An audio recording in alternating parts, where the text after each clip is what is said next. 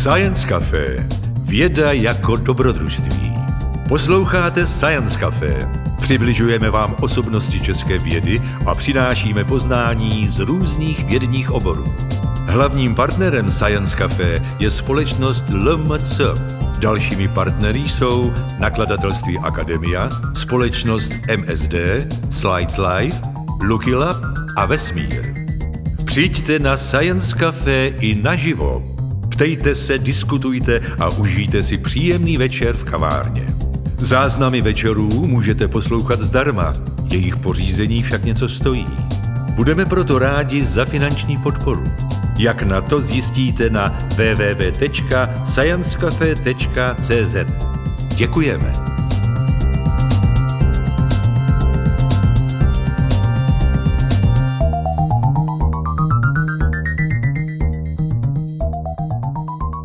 Já moc děkuji za váš úvod a uh, my vám tady právě ukážeme vlastně možnosti, že vlastně je to to samé a je jedno, co se recykluje. Tak uh, já se vlastně zabývám recyklací, se zabýváme recyklací taky materiálu jako zbytků. Je to, děláme nejen teda rostlinné, živočišné nebo zřást a zkoušeli jsme, co se z těho dá všechno udělat, tak já dneska tady budu hovořit o tom, jaké jsou vlastně živočišné zbytky, co jsou úplný zbytky a co by se z toho dalo dělat. Tak jen tak na začátek, eh, nevím, někdo třeba ne, ale asi skoro každý je někdy kuře. Uh, Ajaj. A ah, dobrý.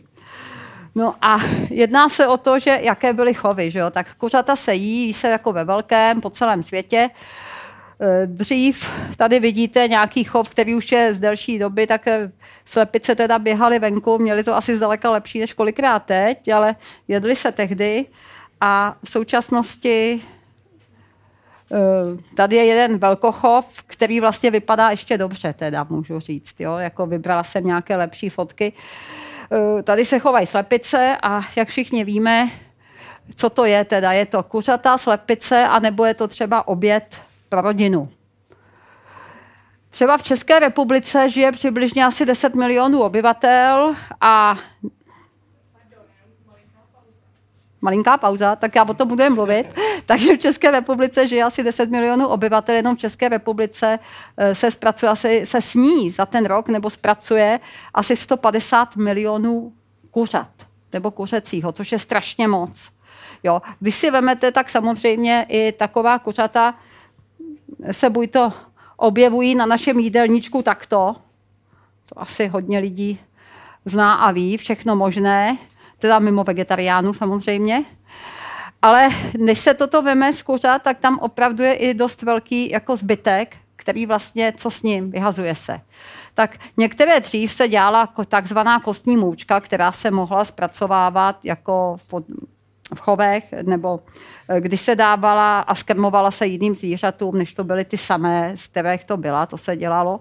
Ovšem v současné době pak, co tam teda vzniká jako nejvíc, tak mimo kostí, zbytkových kostí, a vám ještě se to tak hlavně, čeho je vlastně celku hodně peří.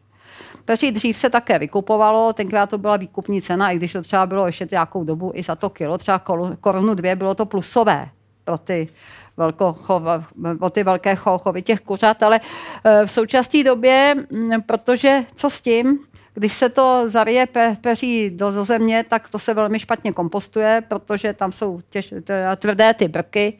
A já to asi... Jsou tam tvrdé brky. A jako v tom kompostě to leží velmi dlouho, takže to není ono. Výkupní cena vlastně skoro není, takže v současnosti je ten problém, že vlastně pro, producenti kuřat mají, nebo vůbec eh, vlastně kuřat, nejen slepic nebo kuřat, mají ten problém, že co s tím a že je to pro ně vlastně záporná hodnota. Pak jako v současnosti existuje druhá věc, je teda tlak na ně, jako ať už je to kterákoliv firma, aby produkovali to kuřecí maso velmi rychle. Samozřejmě už se teď do toho teda nedávají antibiotika, podobně to nejde, ale uh, ono je těžké, že třeba si vemte, že kuře, které se dostává na stůl, tak má, dejme tomu, 29 dnů nebo 28, což je šílený. Dřív to třeba bylo aspoň 32.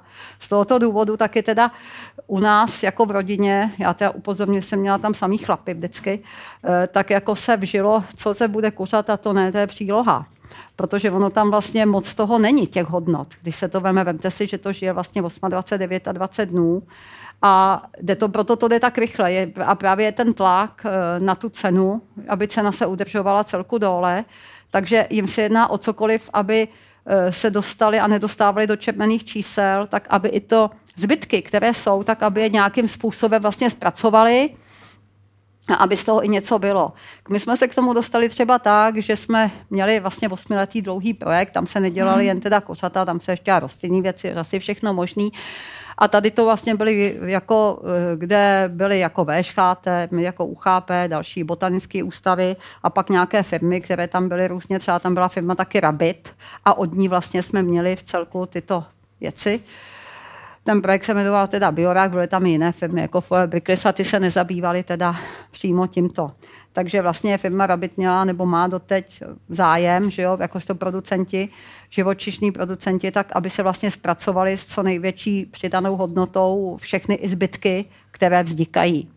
Takže tady jeden z tě, jedna z těch zbytků je peří, člověk by si řekl, tady ho vidíte, jak se může dostávat, není to jen peří z kuřát, dá se dostávat i peří z čehokoliv, že jo. Jsou tam slepice, někdy jsou to i labutě nebo husy.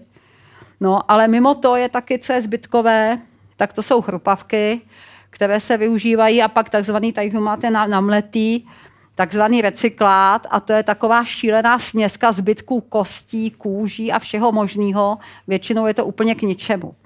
Takže teď nastal takovýto úkol, co s tím jo, a kam s tím. Takže jsou to vlastně nepoživatelné kuřecí odpady, některé z nich se ještě tak dávají do pet food, to se tam jako do, pro zvířátka, jako do, do krmiv, tam se toho dává, co, co jako lze. Tam většinou ten recyklát tam nemůže, ty chrupavky se tam někdy dostává, jakoby do výživy kloubní, když to jako moc nepomůže většinou. Ale to peří, to je vlastně opravdu obtížný odpad. Co s tím? To už tady jednou bylo i se slavníkem někdy. Takže je v tom keratin, kolagen, což jsou ty pepeří a chrupavky a v tom separátu to se jí přemýšlelo, co by se s tím dalo dělat, jestli by se to dalo spalovat do bioplynek, protože v současnosti třeba bioplynky se plnějí kukuřicí nebo něčím takovým, což je totální nesmysl, k tomu by to nemělo být samozřejmě.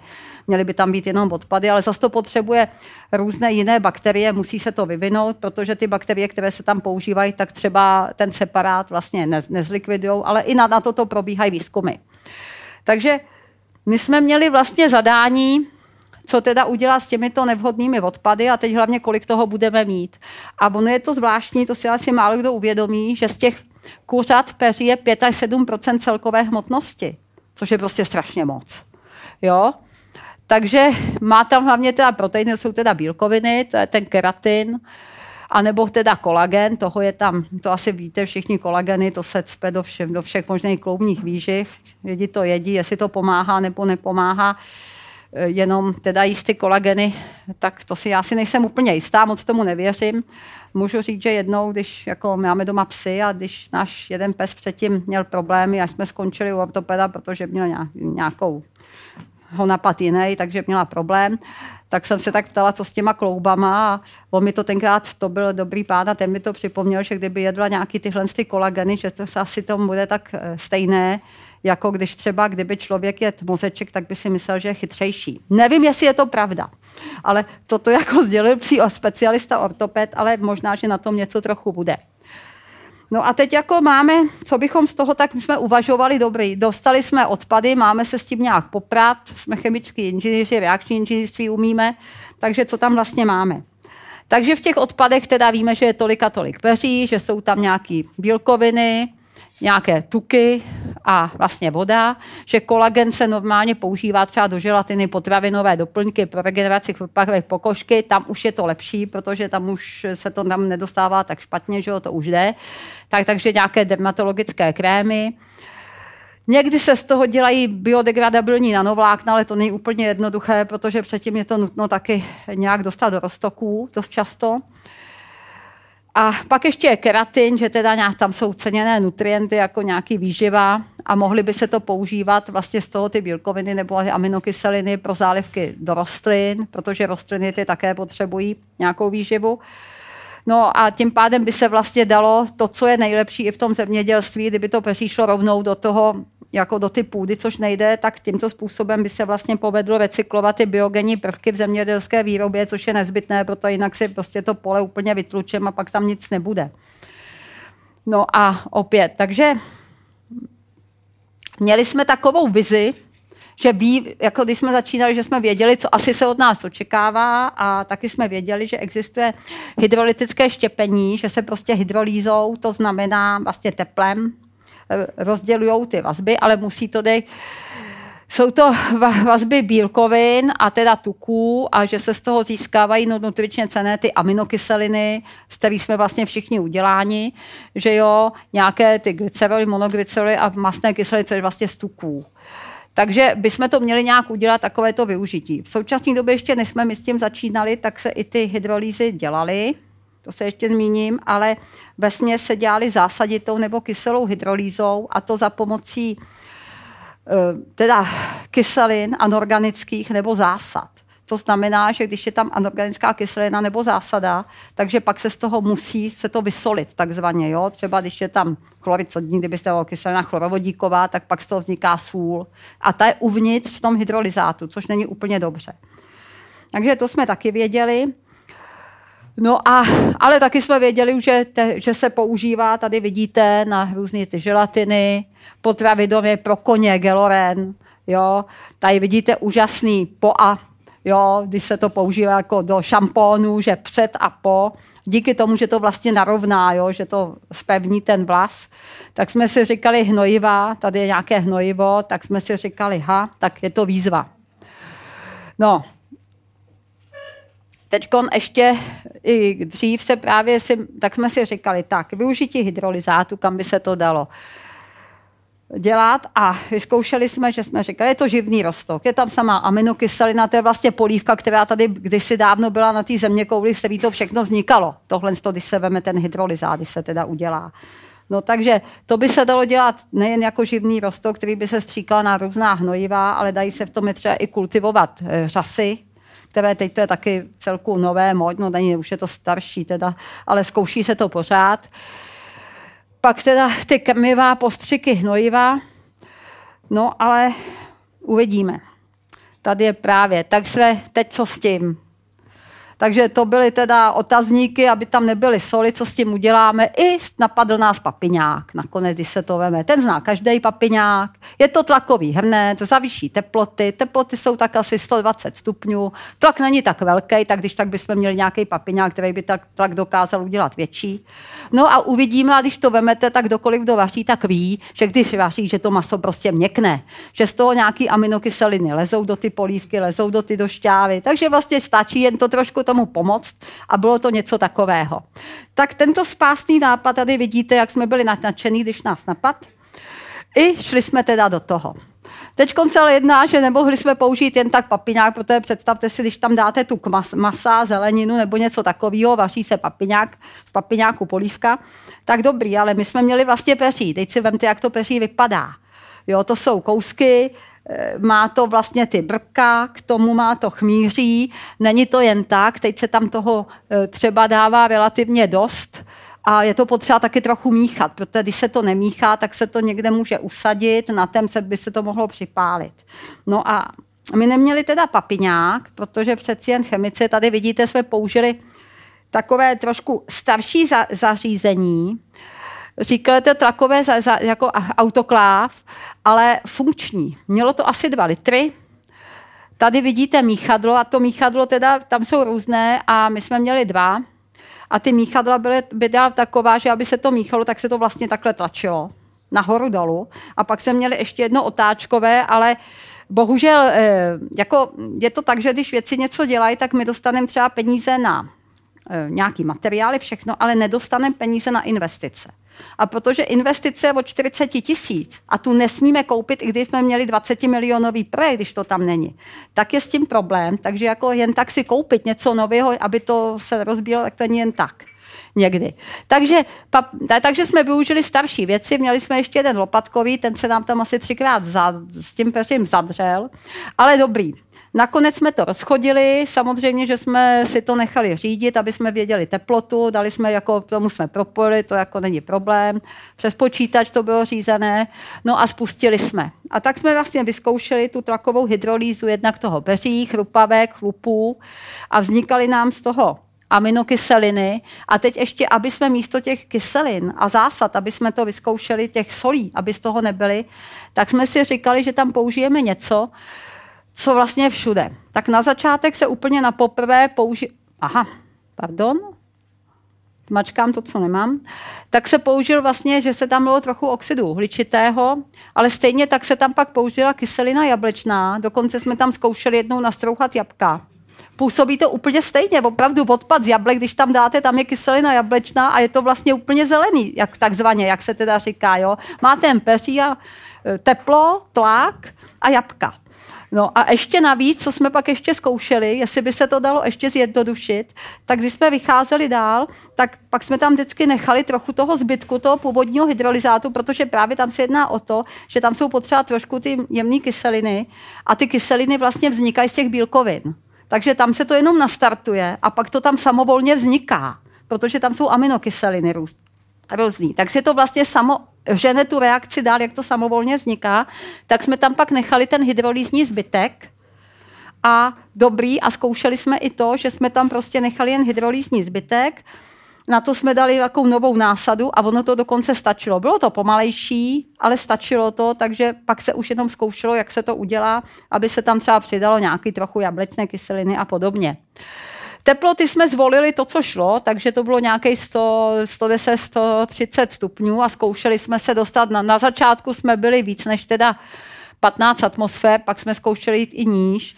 Je pravda, že tam pak záleží jako podle toho, jaký je tlak na rychlosti té reakce. Když tak to pak může být rychleji nebo méně rychle. Takže a tady vidíte, tady byly peří, kucha, eh, tady byly chrupavky, ta takhle vypadá. Jo, ještě bych vás chtěla zmínit, jako to jsme si říkali, jestli nám taky budou dávat ty pařádky od těch kořat, jo. A to ne, to se všechno prodává do, do Číny.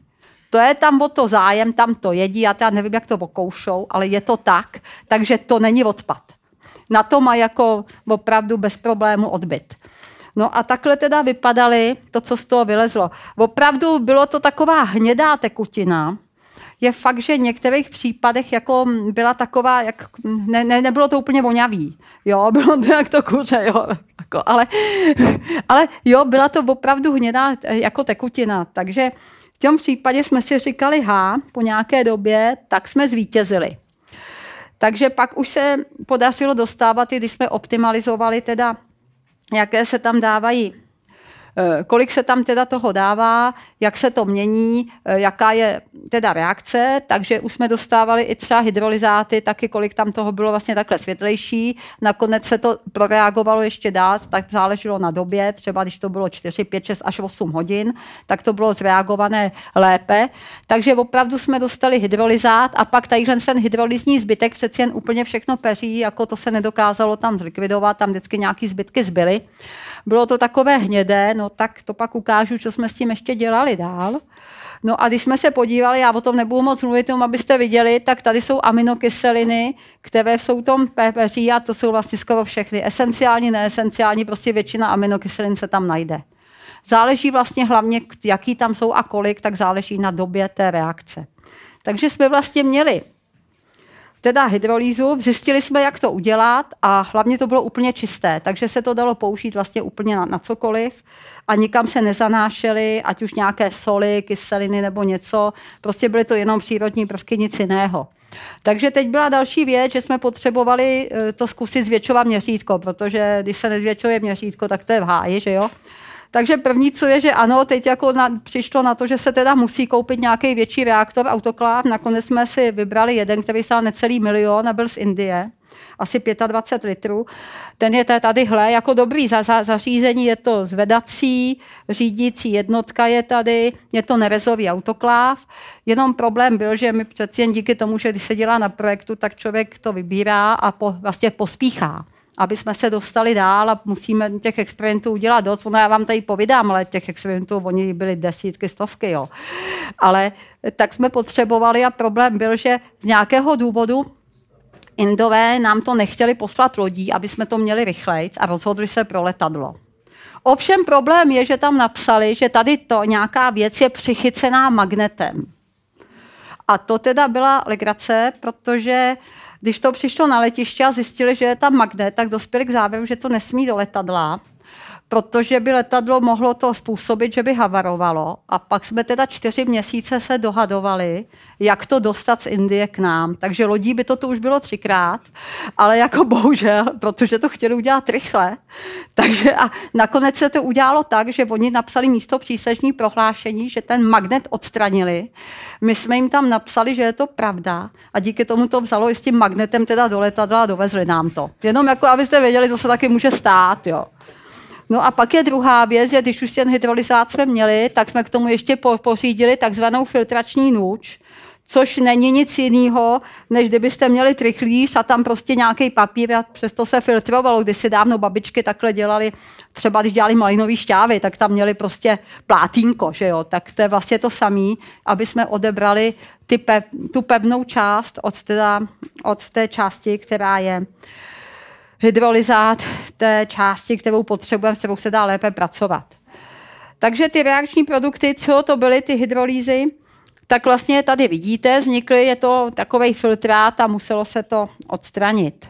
No a co teď? Teď jako, kde to vyzkoušíme ve velkém a naštěstí, já jsem o tom jednou mluvila uh, v rádiu, že jsem tam měla nějaký, spovídala jsem, že to děláme a chytli se v Podbořanech, za to jim strašně děkujem, na kafilerce, co tam mají, kde mají tohle takzvaný destruktor, to je tohle.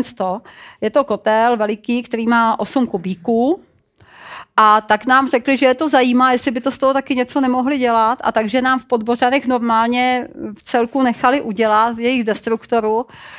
Sehnali 340 kg neupraveného peří. My jsme dovezli 25 kyselin, teda kilo kyseliny jablečné a 2,5 teda metru krychlové vody. Vyhřálo se to asi na 140 stupňů. Tlak byl jako nemoc velký, asi 3 atmosféry, jo, takže i v tom to šlo. No a udržovala se ta teplota asi 6 hodin a pak se to nechalo chladnout, se, on se takhle sám míchá. Jo? Takže všechno v pohodě a vlastně to chladlo 16 hodin, takže ta reakce byla hodně dlouhá, tak to dobře proběhlo. Takže jsme byli na, jako nadšení, tady vidíte, ono to není jen tak, pak se to stáčelo různě do sudů. Jo, ono, jako kolegové, my jsme si s tím všichni velmi užili, protože to člověk ne tak něco takového nedělá. Tady vidíte kolegu, když odebírá tu horní vrstvu po sedimentaci a vypouští teda to přes ten filtrační zařízení, tu nůč.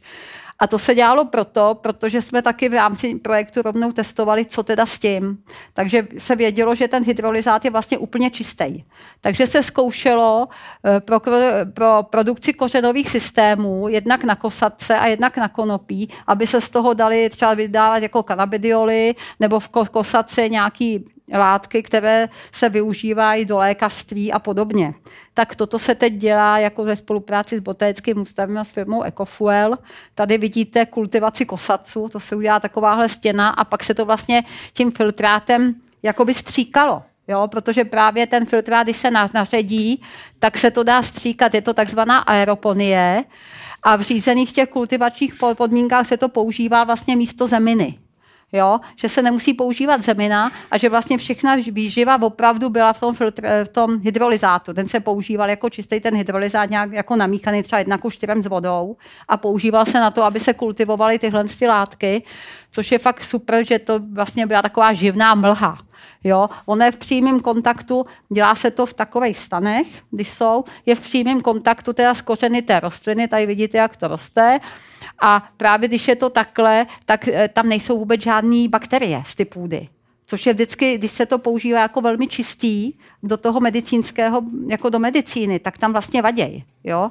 Takže tady je jistota, že tam nic takového není, takže ty bioaktivní látky se dostanou úplně čistý tak tohle to se dělalo třeba loni na podzim, tak jsou z toho už nějaký první, dokonce už něco používá i firma Ecofule, to dává na trh.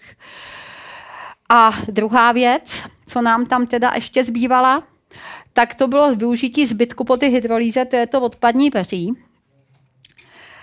Takže to je úplný ten zbytek, tady vidíte, je to takový humus. Takže co s tím? Tak když je to, tak by se to mělo vrátit do půdy. Tak s Českou zemědělskou univerzitou jsme na tom začali spolupracovat. Tady vidíte, co? Tak žížali. Já od té doby vím, co jsem předtím nevěděla, že kompostování a vermikompostování je jediný rozdíl, že? Když jsou tam žížaly, jsou ve vermikompostu, tak je to jen kompost. No ovšem zjistili jsme, protože zároveň třeba na VŠHT tu hydrolýzu taky dělali pomocí enzymů, No a tam už to bylo malinko horší, protože ty enzymy třeba i do těch kompostů, když tam nějaký zbydou, tak ty pak vylučují čpavek a ty žížaly ho nemají rádi. Rádi, teda eh, prostě uhynou. Když to, když tam čpavek není, tak jim to nevadí a nějak to zbaštějí. To jsme poprvé taky zkoušeli na podzim, teď bude dělat jako další pokusy a vypadá to, že teda to bude úplně normálně dávat do, do zeminy. No a tady je, ještě se vrátím. A co se týče toho, tak jsem se ještě chtěla zmínit, že co se týče dál, tak eh, jsme to nejen používali teď na rostliny, ale teď jako nově jsme se ještě domluvili s firmou, protože to vypadá, že v těch hydrolyzátech, eh, které jsou dělané ku podivu z toho separátu, takže z toho největšího humusu, takže tam se nacházejí látky, oni jsou to nějaké speciální proteiny, které teď jako nejsem mm, Eh, specialista v tomto oboru, co se týče ani a že tyto proteiny právě se hodí na to, že normálně jsou kloubtí výživy, dává se MSM, chondroitin, sulfát a všechny tyhle ty věci, ale tam je právě problém, že to zase není moc úplně účinné. No a teď jako se nějak poznává, je to asi relativně novější, nebo se to také testuje, že existují určité typy proteinů, které by tam mohly fungovat jako háčky. Jo, a ty, že ty tam proto jsou potřeba, oni i vědí, jaké, Eh, to znamená, že když by se to dostalo do ty kloubní výživy nebo se to tam napíchlo, že jo, tak eh, že se to chytne ty kosti, proto je to ten protein nějaký, ta bílkovina, a na druhé straně, že se to chytne to MSM nebo výživy té chrupavky a tím pádem to propojí a díky tomu tam opravdu to zachytne, to, co tam má být a zůstane to tam. Nemůžu vám říct 100%, jestli to tak je, zkouší se to, ale vím, že v současnosti jsme s jednou firmou jako to zkoušeli, zjistili jsme, že tam něco je a teď to zrovna máme v Cejteku, že se to tam hledají v Brně. Takže bude to, nebude a jestli to teda bude, tak vlastně nakonec z toho našeho hydrolyzátu se to veme, asi to bude rovnou do kloubních výživ, nebo se to ještě nějak jinak bude používat. Takže nevím, myslím, že jsem se tak svefla do ty půlhoďky. Doufám. Bylo to krásných 23 minut, 26 23? sekund. No tak to ještě můžu popovídat o něčem. Já máte něco na srdci, tak rozhodně povídejte. no, co se týče že jo, těch odpadů, tak eh, já jsem vám tady povídala jen o ty hydrolýze vlastně tlakové, takže ještě se dělá mnoho věcí, které se dají dělat taky enzymaticky. A tam je to právě zajímavé, to jako nevím, že třeba z toho, jestli se to tak obecně ví, že z toho peří se tam vytahují látky e, za pomocí teda enzymů, protože ty enzymy jsou vlastně cílené. Pro ty žížaly, když tam zbydou, tak to asi není to nejlepší, ale jinak jako uměj, takže oni, jak jsou cílené, tak vždycky štěpí některé vazby a tím pádem se to dá vlastně na, jako naštěpit tak, jak se to chce. Tak tohle to vlastně dělají třeba na VŠHT. V současnosti máme zase další, jsme pokračujeme v nějakém společném projektu, kde my jsme to jako hlavní. A e, takže se to zkouší, tak jednak se to bude dávat vlastně ještě taky do výživy psům, něco a jednak to nevím, jestli víte, že z peří v současnosti je dokonce jedno hypoalergení se vlastně krmivo pro psy, které se i prodávají, teda strašně drahý, prej ho moc nechtějí. Tak jsme říkali, že kdyby se něco takového, nějaký doplňky jsme dělali od nás, takže jim to ještě něčím asi bude muset ochutit. Ale eh, to vím o veterinářky, kam chodím teda a se psem, že jo, protože taky naše pajda už bude 10 veliká. Takže existuje taky hypoalergení, ale nevím, jako, že by bylo ještě zajímavější právě, když se to dělá z toho, že tam nejsou žádné soli. Takže co se týče nakonec toho, co jsme Ono už je to asi skoro 8 let, kdy jsme s tím zahájili, ono se to nezdá, jo? Jako ono to trvá ten výzkum nějakou dobu přeci, jako nejprve se to testovávalo, tak to vypadá, že buď to se to teda ty hydrolyzáty, kde se to určitě uchytí, to se ví, tak se to uchytí vlastně v těch rostlinách, že to se bude dělat v současnosti se ještě s dalšíma zvukozem a jinými pokoušíme udělat, jaká by to byla hnojivá. Byly by to, byla by to hnojiva vlastně, že je to rovnou tekuté, tak by se to dalo cíleně, že ono třeba to je schopný se použít třeba na ochranu rostlin, když je velké sucho, ale nesmí to být moc hustý, aby to nepokrylo tu rostlinu a jenom v určitém vegetačním stádiu. Takže tohle to zase teď se právě sleduje zase jiném projektu, kde se zkoumá, co by jako bylo, aby se to otestovalo, když tak se tam přidávají ještě nějaké látky, by se mohly namíchat vlastně a tím pádem, že by se to přímo prodávalo jako hnojivo a určité vlastně takový speciální hnojiv, ne takový ty MPK ve velkém, protože to přeci jen na to není. No a jednak tahle no a tak to hnojivo by bylo dobré. No a jestli se to teda dostane i do nějakých těch výživových těch lidí, tak to se teda uvidí. No. Tak já vám moc děkuju. Já, s... já vám taky děkuju. Mě vaše povídání o papiňáku, jablíčcích a peří trošku přivedla myšlenkama do mého dětství, kdy oblíbenou odpovědí mých rodičů na dotaz, co bude k večeři, bylo hrníček od peří. No a on taky je? A právě, taky skoro. Ale ještě jsem se chtěla zeptat na jednu věc. Teda. Ano. Vy jste mluvila o tom, co nás čeká v budoucnosti, jakým způsobem se bude využívat peří dost možná v budoucnosti. Doufám. Ale mě by zajímalo, co se s ním dělá dneska. No, je to obtížný odpad. Dneska je to obtížný odpad a většinou to má vlastně mínusovou hodnotu. Jo. Že se to zakope někam do země. No, to asi úplně ne, ono se to snad někde, malým se za to platí a jako je, je to opravdu problém. A nebo když se to teda dělá jako hydrolýzou, to se někde taky využívá nebo dělá, ale když se to dělá zásaditou nebo kyselostí a kyselina zásadám, tak to je zase problém, že to se nedá někam vzít, protože vemte si tam, když tam dáte chlorovodici a nebo hydroxid sodný, jo, tak to už je problém. Jo, potom co s tím, že to není tak úplně čistá surovina, která pak jde na cokoliv. Je třeba, jak jsem ukazovala tu aeroponii, takže se to pak s klidem dá použít do lékařství. To je vlastně díky tomu, že tam vlastně nic není. Ale víte, co je na tom zajímavé, že vemte si, že chemie se spousta lidí bojí, říká, že chemie je fuj. A my se tady snažíme ukázat, že není. Právě protože ji umíme, nebo víme trochu, já neříkám, že jen my, to jako všichni, že jo. Ale že ty chemici vlastně donášejí e, spoustu věcí a bez toho, že by to nebylo. Jo, což si vlastně lidi ne, jako úplně neuvědomují, že vlastně chemie není fuj. No. tak to je tak bohu za chemii. Tak já vám moc děkuju.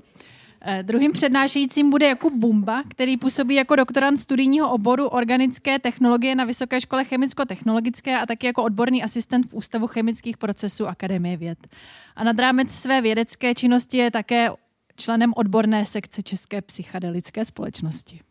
A poví vám něco o recyklaci elektroodpadu. Takže dobrý večer, děkuji za eh, pozvání na dnešní Science Café a za eh, uvedení.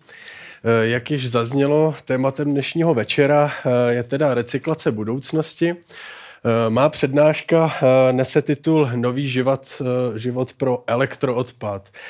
Jistě jste si všimli, že za poslední roky došlo k velice intenzivnímu a hlavně rychlému rozvoji v elektronickém průmyslu. Eh, denně a hlavně všude kolem sebe vidíte eh, lidi s nejnovějšíma iPhonama, s čím dál výkonnějšíma laptopama, čtečkama a tabletama. A eh, všechna tato zařízení v sobě skýtají nejrůznější transistory, diody, tištěné spoje, procesory, optická vlákna. Všechny tyto součástky mají jeden společný rys, eh, a sice, že obsahují polovodivé prvky. Eh, a to nejčastěji germánium, křemík, případně i jejich slitiny. Eh, a těmi jsem se ve své práci zabýval, konkrétně teda jejich recyklací z odpadů. Nejdřív se na úvod řekněme, co to vůbec takový polovodič je. Eh, polovodič je látka, která za eh, určitých podmínek má schopnost eh, se chovat jako vodič nebo naopak jako izolant. Pojďme si to ukázat na takovém klasickém polovodiči, který už jsem zmínil, což je křemík. To je takzvaný vlastní polovodič. Ta křemíková struktura, ten krystal, vypadá takhle, kdy máme vedle sebe jednotlivé atomy toho křemíku a každý z těch atomů, stejně jako v případě Germánia, je obklopen tady těmi čtyřmi elektrony. Jak možná pamatujete ze školy, tak elektrony nesou záporný náboj a uh, nějaký pohyb uh, té nabité částice vlastně v té krystalové mřížce chápeme jako teda vedení toho elektrického proudu. Uh, za normálních okolností si každý ten křemík takhle k sobě poutá ty svoje čtyři elektrony. Ale pokavať my změníme ty vnější podmínky a to tak, že na ten křemík buď zasvítíme nebo mu dodáme teplo, tak se stane, že některý z těch elektronů nám takhle uletí a díky tomu vlastně dochází k jeho pohybu po té krystalové mřížce a tím pádem k vedení toho proudu. Eh, podobně eh, potom máme polovodiče, které jsou takzvaně dopované. Eh, protože když ten elektron u toho křemíku uteče, tak nám po něm vznikne takzvaná kladná díra. A my pokud chceme, aby v tom vodiči nesl ten náboj buď pouze jenom elektron, nebo pouze ta díra, tak ho musíme nadopovat. A pokud zůstaneme zase u toho křemíku a ten nadopujeme fosforem, tak ten nedisponuje čtyřmi elektrony jako křemík, ale vidíte, že pěti. Tady má ten jeden navíc. A ten jeden elektron navíc se dokáže pohybovat, takže je tam ta elektronová vodivost. V opačném případě, když ten křemík nadopujeme bórem, ten má kolem sebe jenom tři elektrony, takže tam má zase navíc v podstatě tu díru a je to takzvaná děrová vodivost. No, proč to říkám? Eh, důsledkem toho, eh, jak vypadá ta krystalová struktura, má teda ty polovodivé vlastnosti takové, jako, jaké bychom si představovali. Eh, takže čistota takového polovodiče musí být opravdu enormní. Kdybychom chtěli teda nadopovat ten křemík fosforem nebo bórem, tak přibližně na milion až miliardu křemíkových atomů dáme jeden atom fosforu nebo jeden atom toho bóru což je teda neskutečně malé množství. Eh, co se týče teda těch polovodičů, tak eh, udáváme například čistotu křemíku 9N. To 9N značí takzvaně 9 9, 9 devítek, čili je to čistota 99 celých a zatím ještě 7 dalších devítek. Eh, to je taky důvod, proč vlastně ten výrobní proces takhle čistých polovodičů je tak drahý a nákladný. Takhle nějak teda vypadá ten fotovoltaický článek. Ten určitě všichni znáte, ale co skýtá v sobě? Je to teda křemík, který je dopovaný jak tím typem P, tak typem N. To znamená, že v sobě obsahuje například uh, jak ten fosfor, tak i ten bor. Uh, samotný ten fotovoltaický článek by nám moc té energie nevygeneroval a proto se různými vodiči takhle sério paralelně zapojí a vytvoří se eh, celý fotovoltaický panel. Eh, ten, aby měl nějakou životnost, tak se zapouzdří do nejrůznějších polymerů, přikryje se tady tím kaleným sklem a celý se to zaobalí a stáhne do hliníkového rámu.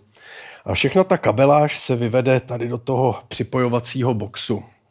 A díky tomu uh, má životnost takový článek až 25 let. No, eh, v současné době právě těch 25 let přibližně doznívá té první generaci těch fotovoltaických panelů. A my dnes pořádně nevíme, co s nimi. Respektive my už asi jo. Eh, protože jsme eh, teda, jak jsem zmínil, ten fotovoltaický panel obsahuje kromě toho křemíku jednak i ty dopanty, ale zároveň, aby se jednotlivé ty články propojily, tak tam musí být nějaké ty vodiče, například stříbro, hliník, zároveň třeba antireflexní vrstvy, zbytek těch polymerů, jak je to tam zapouzdřený. No a za těch 25 let se stane, že i část toho křemíku nám zoxiduje. No, jak jsem říkal, pro ty uh, polovodičové a elektronické aplikace my potřebujeme všechno tady to odstranit a získat ten opravdu echt čist, čistý křemík. Eh, podobně na tom eh, tady například odpadní transistory, odpadní nějaký procesory, které obsahují eh, kromě teda toho čistého germánia a křemíku ještě další vodiče a další látky, které potřebujeme separovat.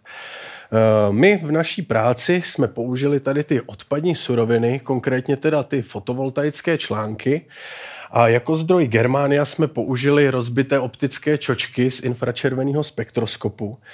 A e, další surovinou, kterou jsme využili, tak jsou odpadní hořčíkové špony. Já vám za chvíli řeknu, na co jsme to využili. E, ale nejdřív si ještě povíme, jak se tradičně ten křemík recykluje, jak se regeneruje. Takže pokud eh, doslouží ten fotovoltaický eh, panel, eh, tak prvním krokem je to, že ho někdo, nějaký dělník, musí z toho mechanicky vymontovat ten hliníkový rám a tu spojovací skřínku. Takže je s tím dost manuální práce. A co dál s tím? Potom se celý ten panel veme, dá se do pece, voře se to na 500 stupňů, což je dostatečná teplota pro to, aby se spálily ty polymery. No, asi ale tušíte, že takový opálený panel, jo, že to asi není úplně vhodný pro nějakou opětovnou aplikaci a je třeba uh, ho dál nějak dočistit. Eh, jedním způsobem je teda ten termicko-chemický způsob. Eh, proč termicko, to už jsme si řekli. Je to teda tím, že z toho opálíme ty plasty. A teď ta chemická část. Eh, my takhle vyseparované ty jednotlivé články, opečené, musíme loužit v sérii nejrůznějších toxických a žíravých rozpouštědel. Jedním příkladem z literatury je tahle krásná sekvence několika kyselin, tady hydroxid. Takže asi uh, tušíte, že to není úplně ani ekonomický, ani, uh, ani ekologický proces. Uh, vzhledem k tomu, že se jednotlivá ta rozpouštědla samozřejmě musí obnovovat, musí se regenerovat nebo případně nějak zlikvidovat. Další potíž tady u toho způsobu je to, že samozřejmě každý výrobce dělá ten fotovoltaický článek malinko jiný. Eh, má jinou tloušťku, třeba té antireflexní vrstvy, jinou tloušťku toho křemíku, jiný obsah jednotlivých těch vodičů a vzhledem k tomu eh, se musí volit právě typ, koncentrace nebo teplota tady těch rozpouštědel. To znamená, že ty lidi, co to mají zrecyklovat, v podstatě, aby na každý typ toho článku vyvíjeli tady novou sekvenci těch žíravých rozpouštědel. Eh, jak jsem říkal, je to eh, velice pracné, neekologické, neekonomické. A ve finále získáme očištěný fotovoltaický článek a ten nevždycky eh, dosahuje takové čistoty, jakou bychom si přáli. Proto jsou tady další rafinační postupy, které umožňují, řekněme, aby ten méně čistý křemík dosáhnul té čistoty pro tu elektronickou aplikaci. Eh, nejčastěji průmyslově používaným procesem je takzvaný Siemensův proces. Eh, bohužel se nevyhneme pár chemickým rovnicím. Snažil jsem se to teda jako okleštit, co to šlo. Ale uh, abych vám to v kostce vysvětlil. Tady na vstupu máme teda ten křemík, který není tak čistý, jak bychom potřebovali. Tady tu sloučeninu, to možná poznáváte, je to chlorovodík. Konkrétně teda při teplotě asi 300 stupňů nám reaguje s tím křemíkem a dává nám takovouhle nehezkou sloučeninu, kdy máme vedle sebe vodík, křemík a chlor. Říká se tomu trichlor silan. No bohužel eh, v této reakci nevzniká jenom tenhle trichlorsilan, ale vzniká tam a ne málo i například tetrachlorsilan.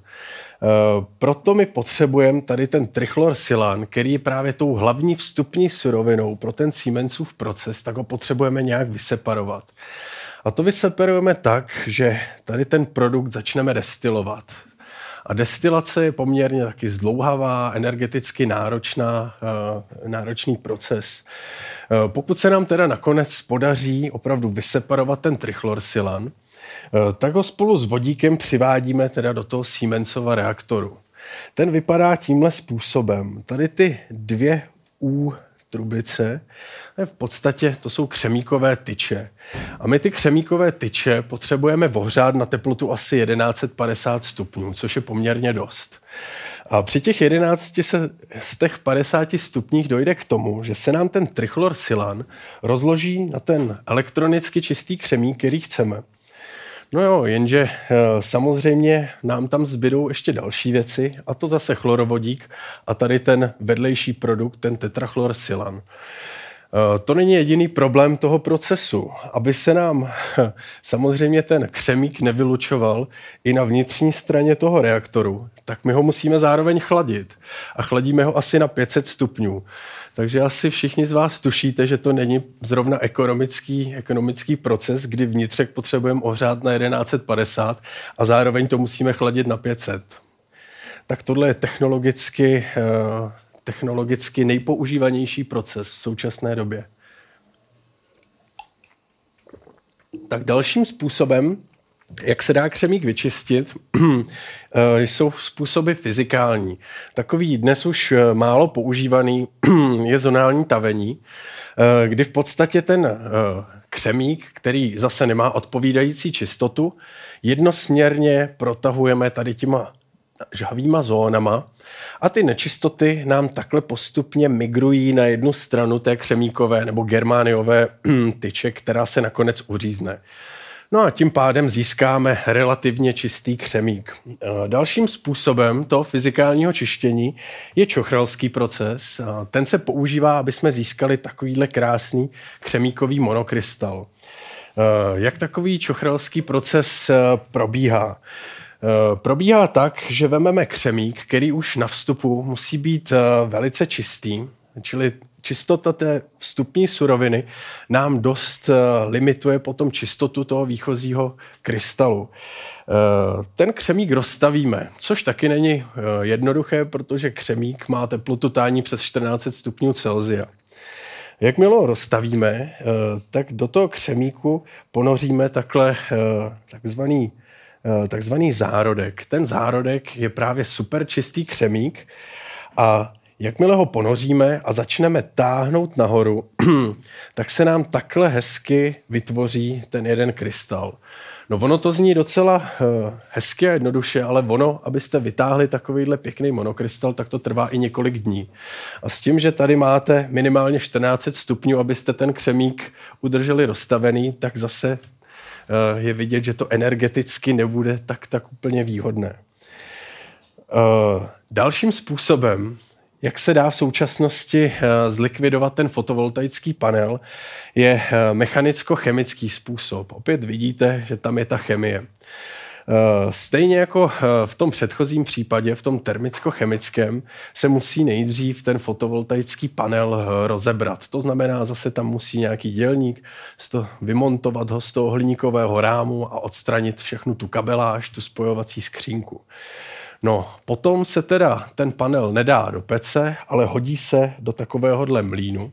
Ten mlín to rozemele na prášek, no ale když jsem vám ukazoval skladbu toho panelu, tak tušíte, že v tom prášku bude křemík, bude tam bor, bude tam fosfor, budou tam plasty, bude tam sklo. No a dál tudíž musíme separovat. A ty separační metody, které následují, aby jsme tu frakci nějak zakoncentrovali, je jich opravdu spoustu.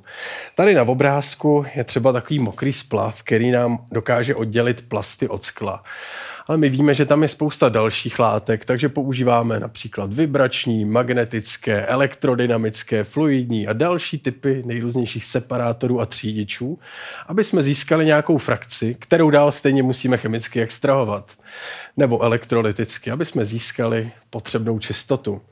Takže si myslím, že je dost patrné, že ani tenhle způsob není úplně jednoduchý a ekonomický. Uh, tím, že germánium je v periodické tabulce ve stejné skupině jako křemík, eh, tak ty postupy, eh, stejně jako jeho vlastnosti, tak ty postupy pro jeho čištění eh, jsou velice podobné.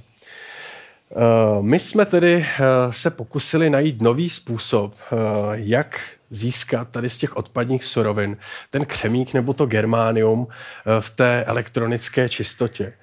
A uh, docílili jsme toho tak, že jsme vzali fotovoltaický článek, ten jsme rozdrtili, smíchali jsme ho s hořčíkovým odpadem a trochu jsme to ohřáli a zjistili jsme, že to vytváří takovouhle hezkou sloučeninu.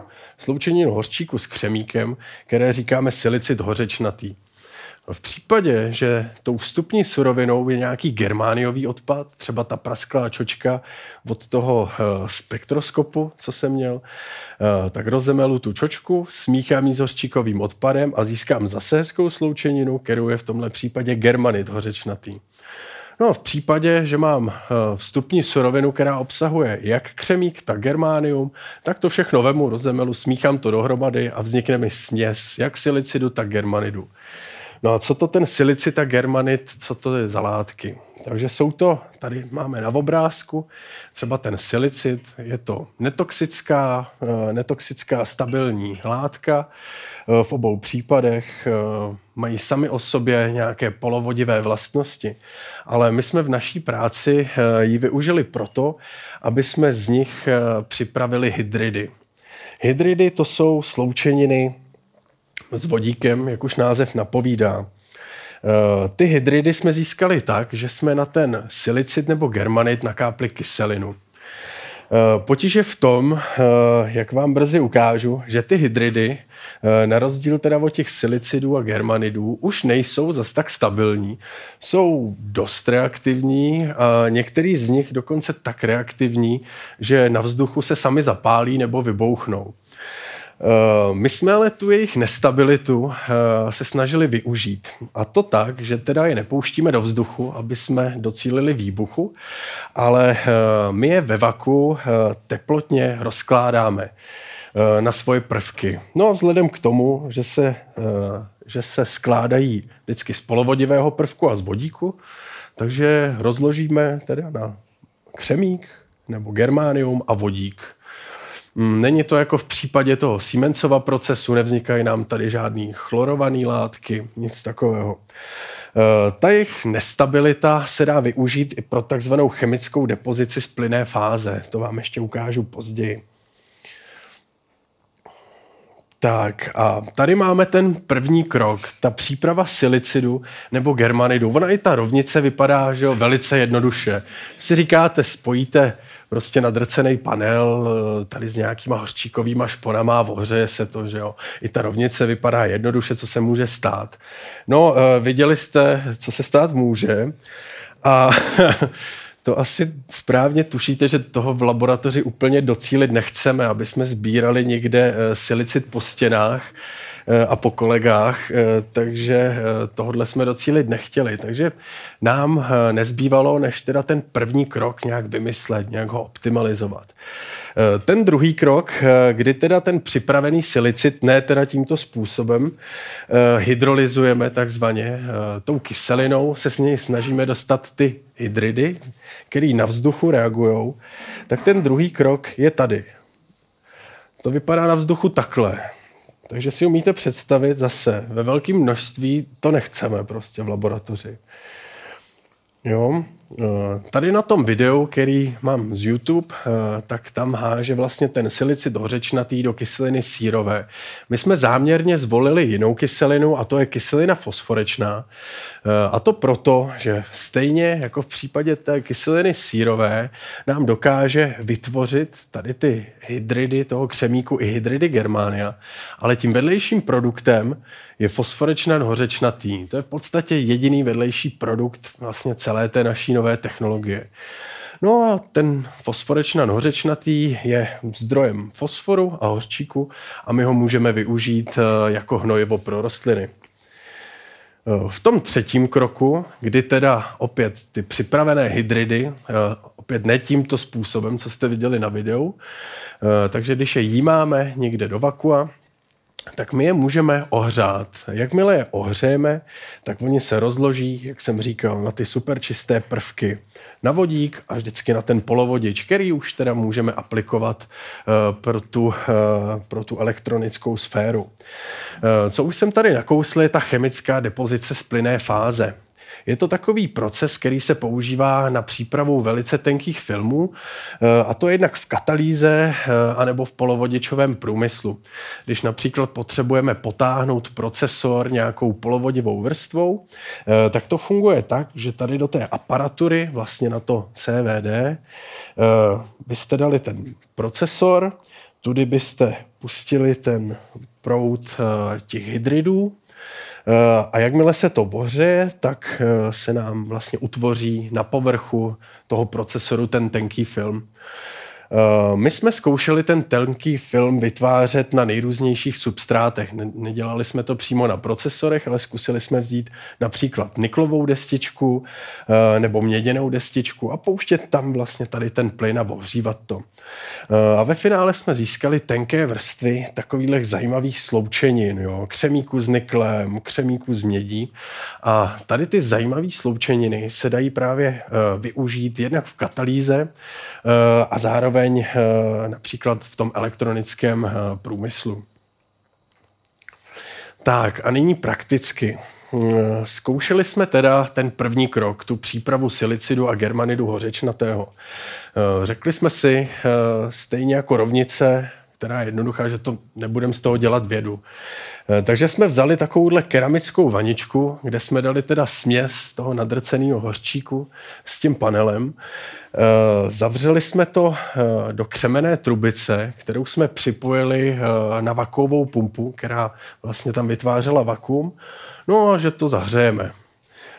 Tak jsme to zahřáli, no a zjistili jsme, že za těchto podmínek nám ten hořčík z toho začíná unikat. No MG2SI bez MG prostě nevytvoříte.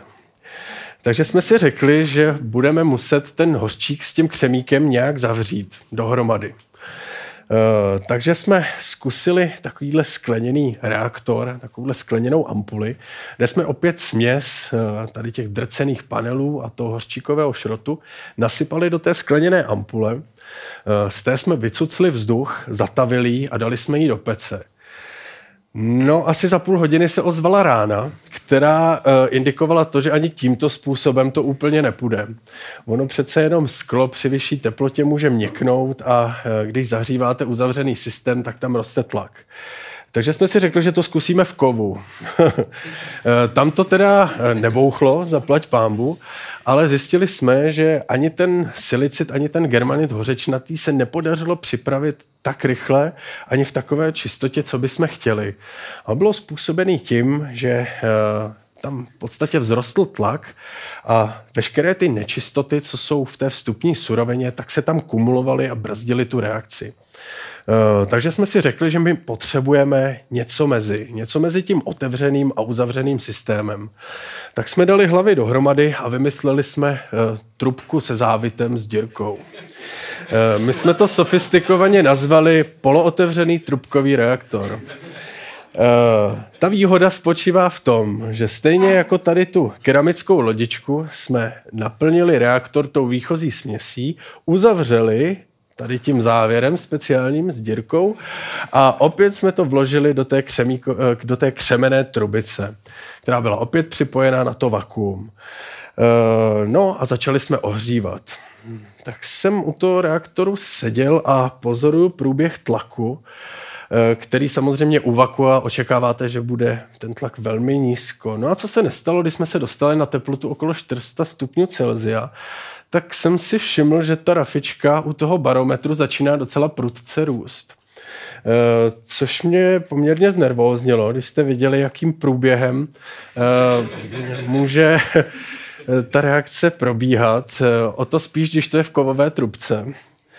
Eh, tady ten průběh tlaku je zaznamenaný. Vidíte, že ten skok tlakový tam opravdu byl, že si to nevymýšlím, ale byl velice krátký, takže to bylo přesně ten moment, kdy jsem se rozhodoval, jestli to budu vypínat nebo utíkat. Eh, takže jsem naštěstí v laboratoři setrval a po chvíli jsem si všiml, že ten tlak opravdu poklesl na tu počáteční hodnotu a že tam je zase to vakuum. Eh, tak jsme přišli vlastně s hypotézou, co se tam stalo. A sice, že za toho nízkého tlaku při těch 400 stupních nám ten hořčík přechází z toho prášku v podstatě do parní fáze, takzvaně sublimuje. No a tím, jak ta pára rychle reaguje, podstatně rychleji než ta pevná a pevná fáze, eh, tak jak nám reaguje s tím křemíkem a postupně odreagovává, tak tam postupně zase ten tlak klesá.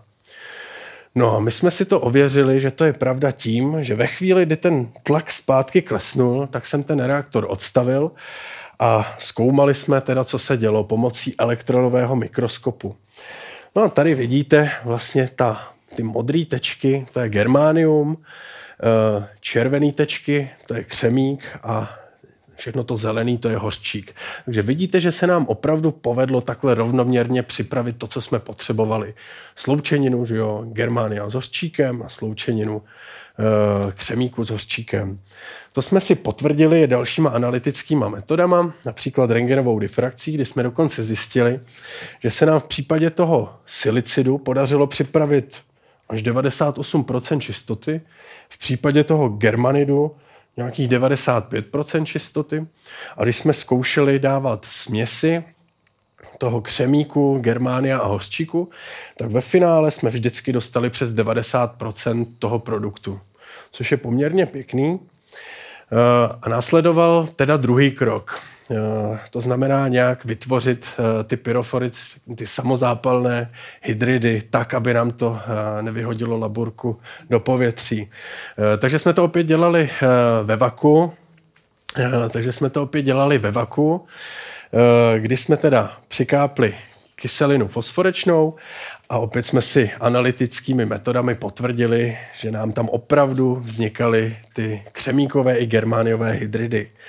No a e, tím jediným vedlejším produktem, jak jsem říkal, hnojivo, fosforečnan, hořečnatý. E, teď ten třetí krok. E, my jsme vzali ty křemíkové hydridy, zkusili jsme je zavřít do kyvety, eh, ohřát to a zjistili jsme, že opravdu v čase se nám ten silan, ten křemíkový hydrid rozkládá a to dle té rovnice eh, na ten křemík a vodík.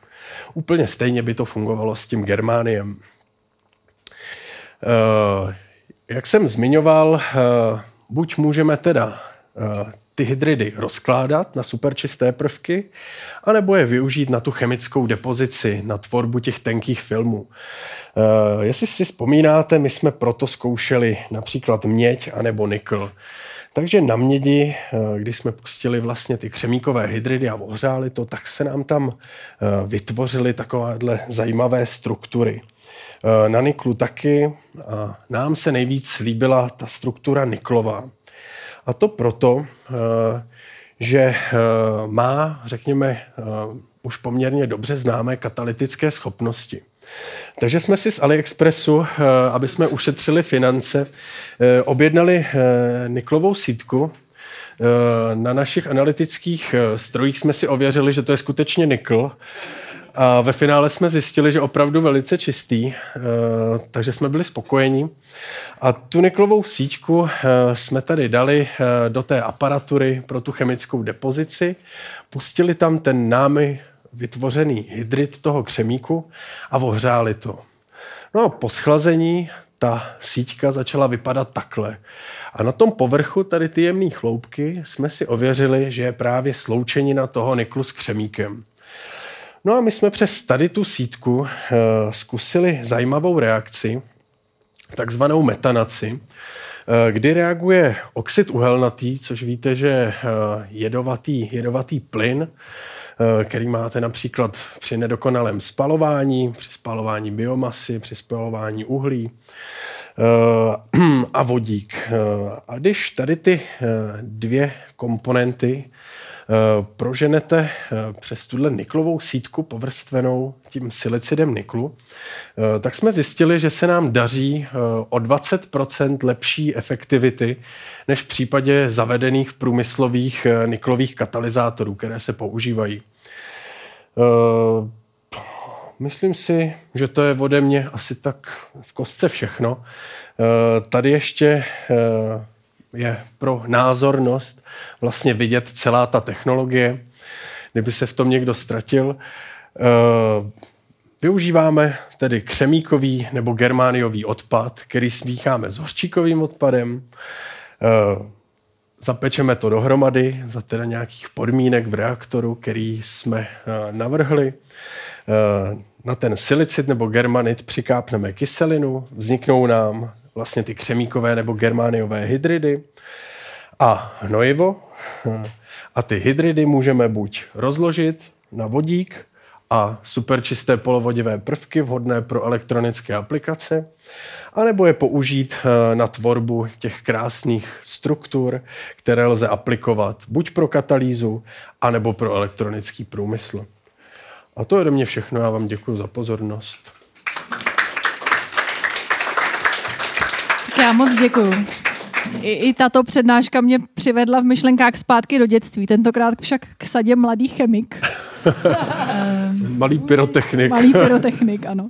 E, I na vás mám jeden dotaz. Mě by zajímalo, respektive říkal jste, že dneska dochází vlastně k recyklaci první generace nějakých fotovoltaických panelů a zajímalo by mě, jestli ty panely, které se vyrábějí dneska, už nějakým způsobem uh, myslí na to, že za 25 let je bude muset někdo zlikvidovat a jestli se to nějakým způsobem uh, odráží v té technologii. Hmm.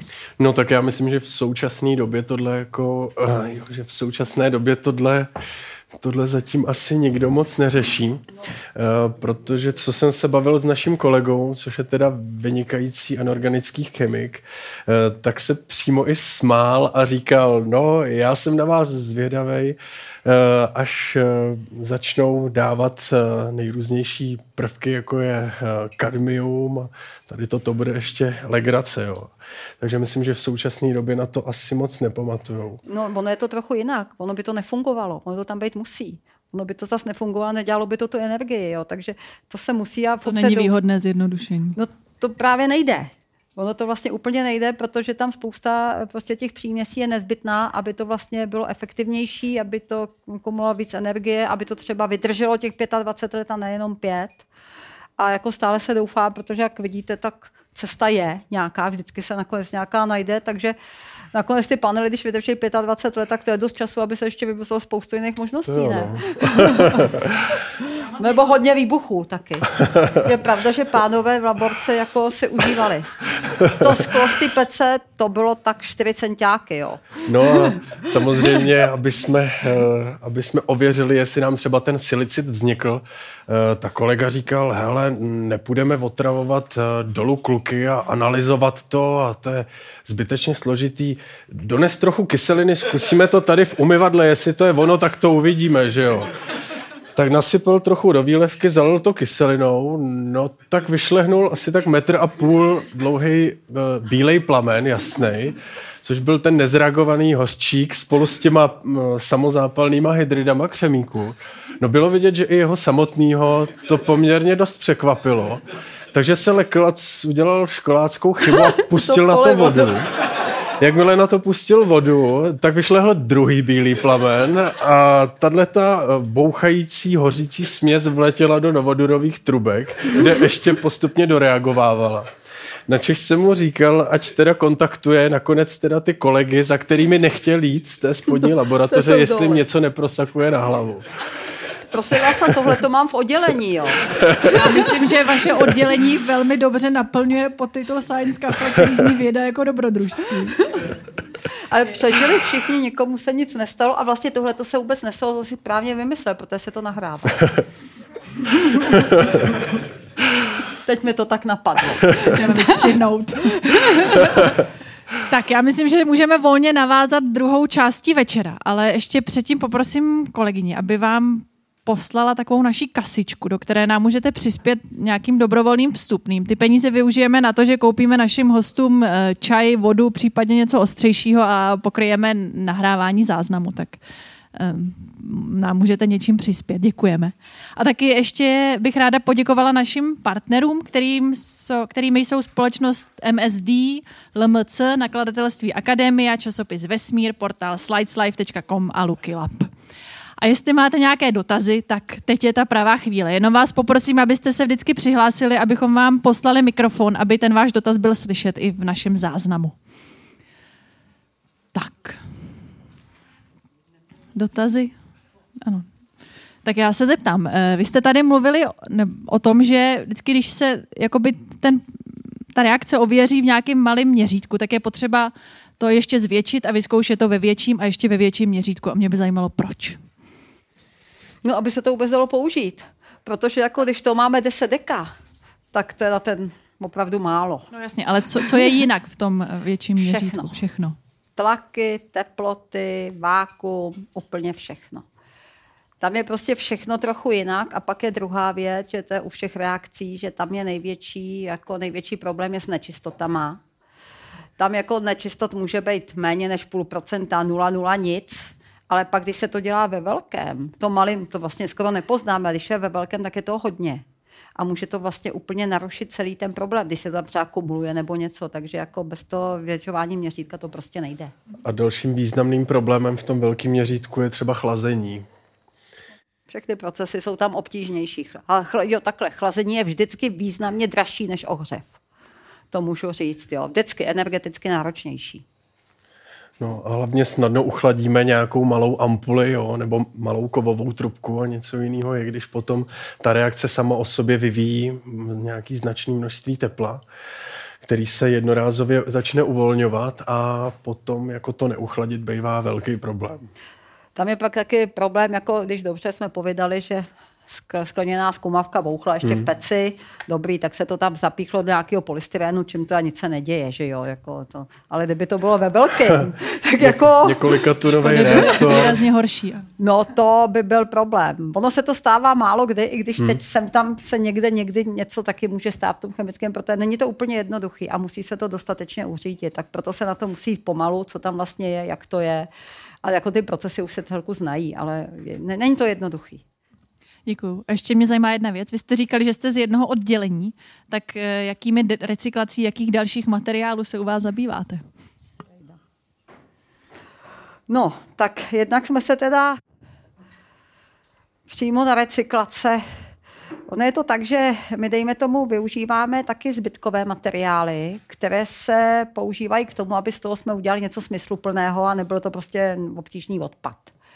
Takže tímto způsobem, když už jsme byli u těch živočišných, tak se takhle i třeba používají třeba rostlinné, nebo i třeba, když jsou třeba řasy, které obsahují omega-3 masné kyseliny a podobně, když se to z toho třeba extrahuje, tak jsou tam zbytky.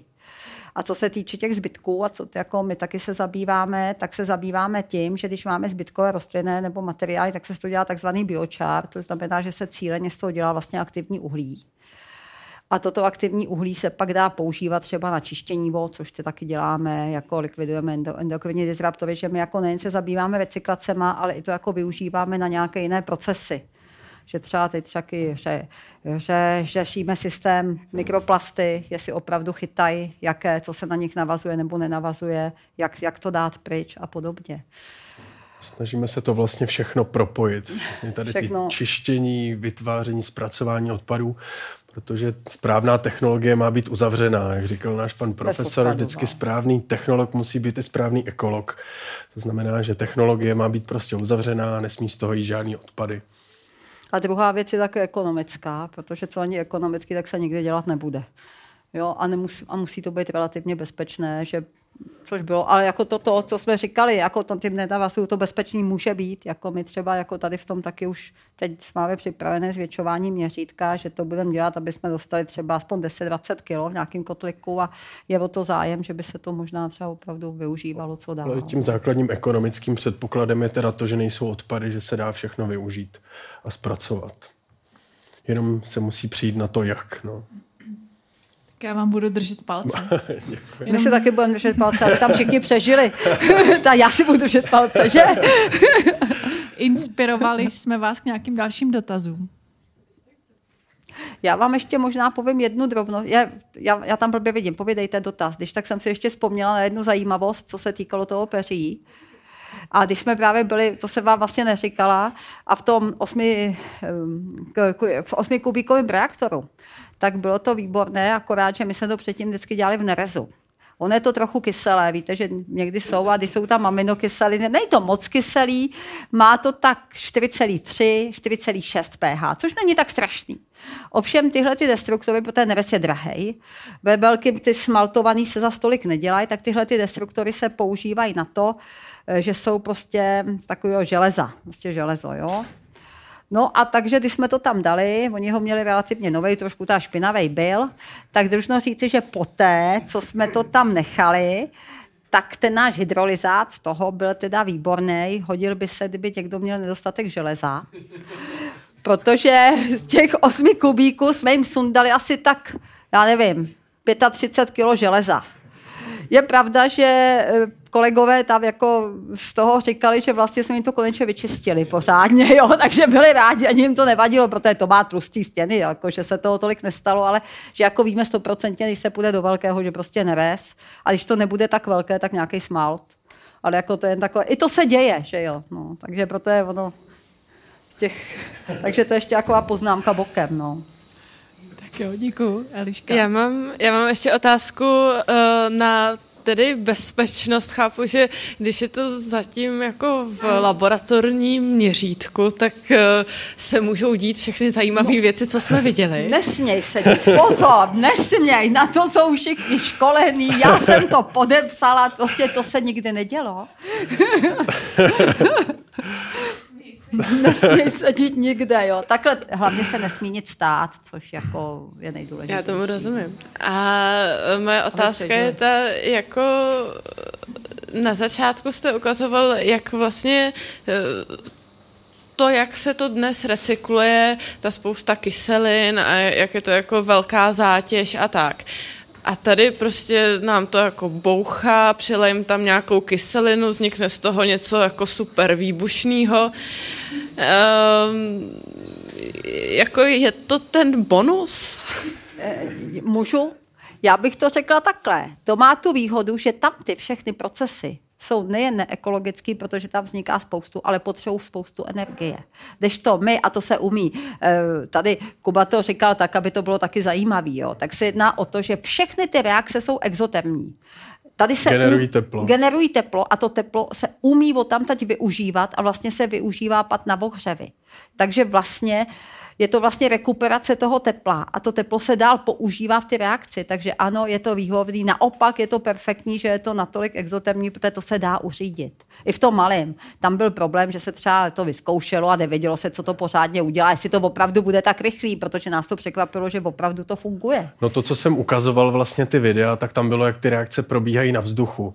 No, jo, ale běžně te... v praxi se ty uh, vakuový nebo nízkotlaký procesy zvládají úplně běžně.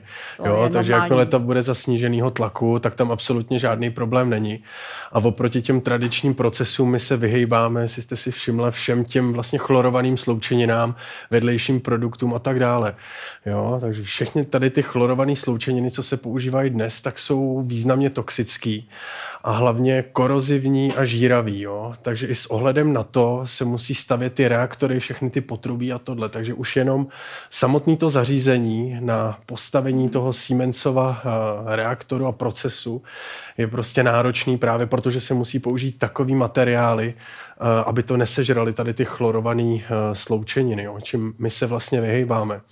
A dokážeme rozložit ty hydridy jenom na prvky, na ten polovodič, co chceme, a na vodík. Jo? Nehledě na to, eh, že tím, že tady ty hydridy, co používáme my, tím, že jsou takhle reaktivní, tak potřebují podstatně menší teplotu na to, aby se rozložily. Jo? Oproti těm zavedeným chlorovaným eh, Jo, a když ještě se vrátím k tomu bouchání, tak to tam vlastně ty videa vznikly tak, že taky my máme dny otevření dveří. Samozřejmě, když tam přijdou nějaký děti nebo něco, tak co bychom jim tam ukazovali, když jim ukážeme reaktor, kterým se něco děje, oni teda vidějí nějaký železo, no co má být. A když se jim to ukáže na tom vzduchu, to je zajímá. To pak vzniká chemiků zase nových. že by to bylo zajímavé, jo? Tak něco se tam, takže to je spíš takhle. Že jako není obava, že by ve velkém z toho byl problém, to se dá uřídit. A už se to i umí takovéhle věci řídit. Tak já moc děkuju. Zdá se, že dotazy... Jo, tam ještě. Jo, já, jenom počkejte na mikrofon, prosím. Už.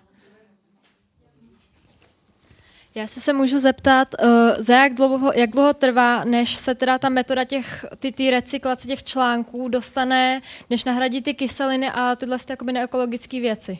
Když vy to máte teďka vyskoumaný, něco je ale zajetý, tak jak dlouho to trvá, jakým způsobem se to jakoby nahrazuje a tak?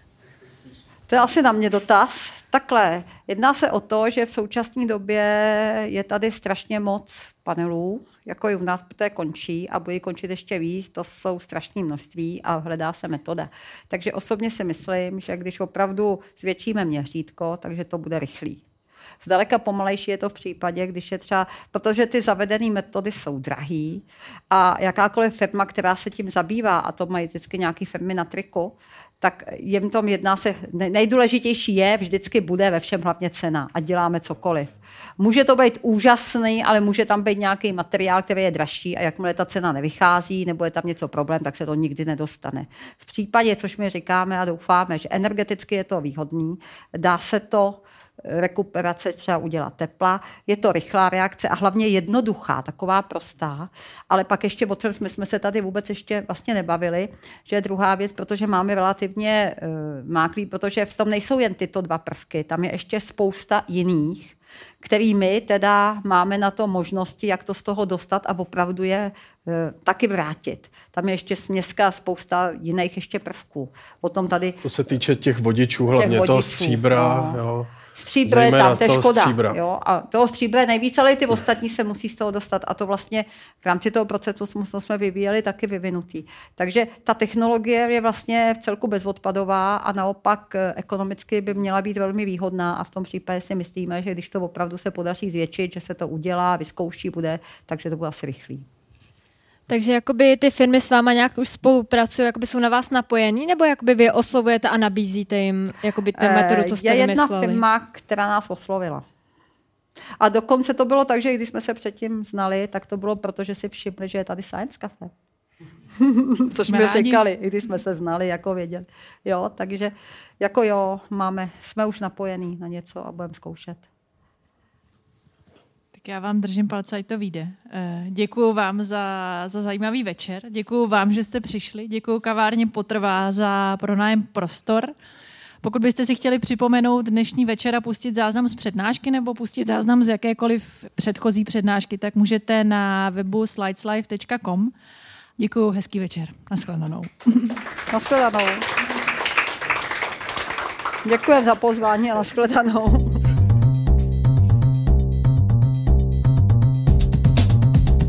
Děkujeme, že jste poslouchali Science Café. Pozvánky na nejbližší akce a možnosti, jak Science Café podpořit, najdete na www.sciencecafe.cz. Další podcasty si můžete poslechnout na SoundCloud, Spotify a slideslife.cz. Science Café. Věda jako dobrodružství.